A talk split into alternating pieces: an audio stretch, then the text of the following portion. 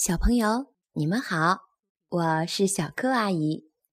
今天我继续给大家讲小北极熊系列之嗨，小北极熊。小北极熊宝儿和他的爸爸妈妈一起住在北极附近，那里所有的东西都是雪白雪白的。虽然宝儿常常一个人玩，但是他很快乐。一天，宝儿游泳游得离家太远了。这时，可怕的事情发生了。宝儿的脚被什么东西缠住了，他被拉到了很深的海里，然后又被猛地拉了出来。原来，他被罩在一张巨大的渔网里了。宝儿砰的一声被重重地甩在甲板上，晕了过去。等他醒来的时候，他不知道自己是在哪儿。他的头顶上有一架梯子，于是宝儿就顺着滑溜溜的梯子爬了上去。宝儿慢慢地走过长长的走廊，这儿看上去一个人也没有。突然，他身后发出了沙沙的响声。宝儿惊奇地转过头，发现两只大眼睛正紧紧地盯着他，他拼命地逃走了。当他认为自己终于安全了的时候，一个声音响起来：“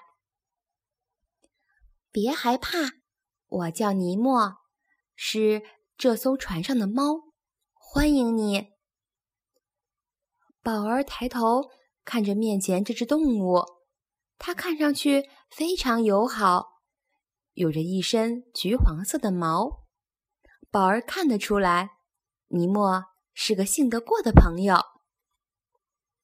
“我叫宝儿。”小北极熊自我介绍，“我想尽快回家。”“恐怕不太可能，至少你没法马上到家。”尼莫说，“你家离这儿远着呢。”“那我们现在在哪儿？”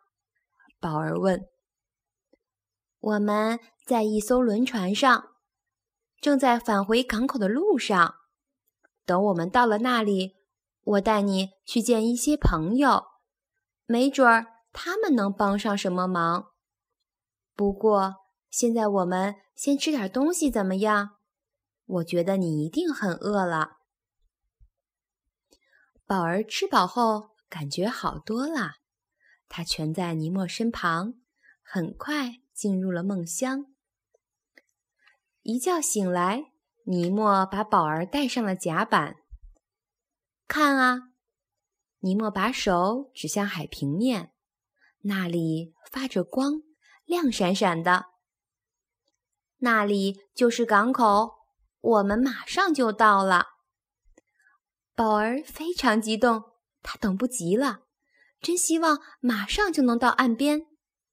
船一靠岸，宝儿就迫不及待地跟着尼莫，悄悄地从甲板走到了通往港口的木板上。“尽量不要引起别人注意。”尼莫小声说。木板另一头的情景让宝儿大吃一惊，那里看上去又脏又乱。这儿确实不怎么干净，尼莫叹了口气。“我们得赶紧走了，你跟紧我，街上很危险的。”当他俩穿过街道和胡同的时候，宝儿发现自己洁白的皮毛变得越来越脏了。他多希望自己现在已经回到北极的家里了呀！宝儿跟着尼莫在篱笆和墙头上走，经过长途跋涉，他已经精疲力尽了。终于，尼莫停了下来。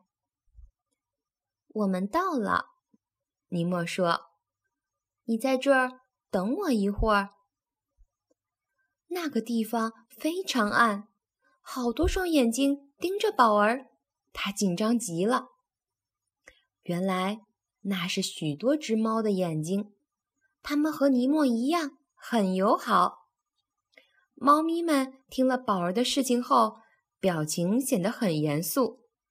他们考虑了几分钟，然后一只黑白相间的花猫站了出来。他说：“我叫乔尼，也住在轮船上。明天我的船要启程去北极，我们得赶在天亮前登上船。”宝儿、尼莫和强尼不得不顺着街道和胡同跑回港口。宝儿太激动了，因为他马上就能回家了。他高兴的都忘了注意路上来往的汽车，差点儿被一辆大卡车撞到。宝儿赶上了轮船，他只能匆匆向尼莫告别，因为很快就要开船了。那真是一个伤心的时刻。对宝儿来说，船上的时间过得飞快，没有多久，他就在海平面上发现了熟悉的景物。快看那儿，强尼！宝儿兴奋地叫起来。那就是北极，它多干净，多白呀！我原来也和它一样干净，一样白的。那天晚上，等船抛了锚，宝儿和强尼告别后，就向北极美丽的白色岸边出发了。宝儿在海里游泳，海水把它的皮毛冲洗得干干净净。一上岸，宝儿就快步跑向自己的家，在那儿，他的爸爸妈妈一定很惦记他。宝儿终于见到爸爸妈妈了，宝儿给他们讲了自己的冒险经历，他们都吃惊地张大了嘴。尼莫看起来就是这样的，宝儿一边解释着，一边努力地模仿猫的模样。虽然宝儿的爸爸妈妈还是不怎么明白，不过他们很开心宝儿能平平安安地回来，所以也就不太在意他扮得像不像了。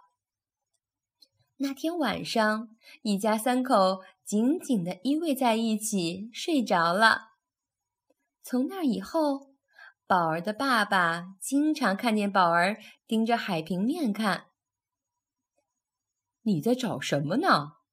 他问宝儿。我在等轮船，宝儿说。还有猫，没准哪天会有一只猫跳下船来看望我们的。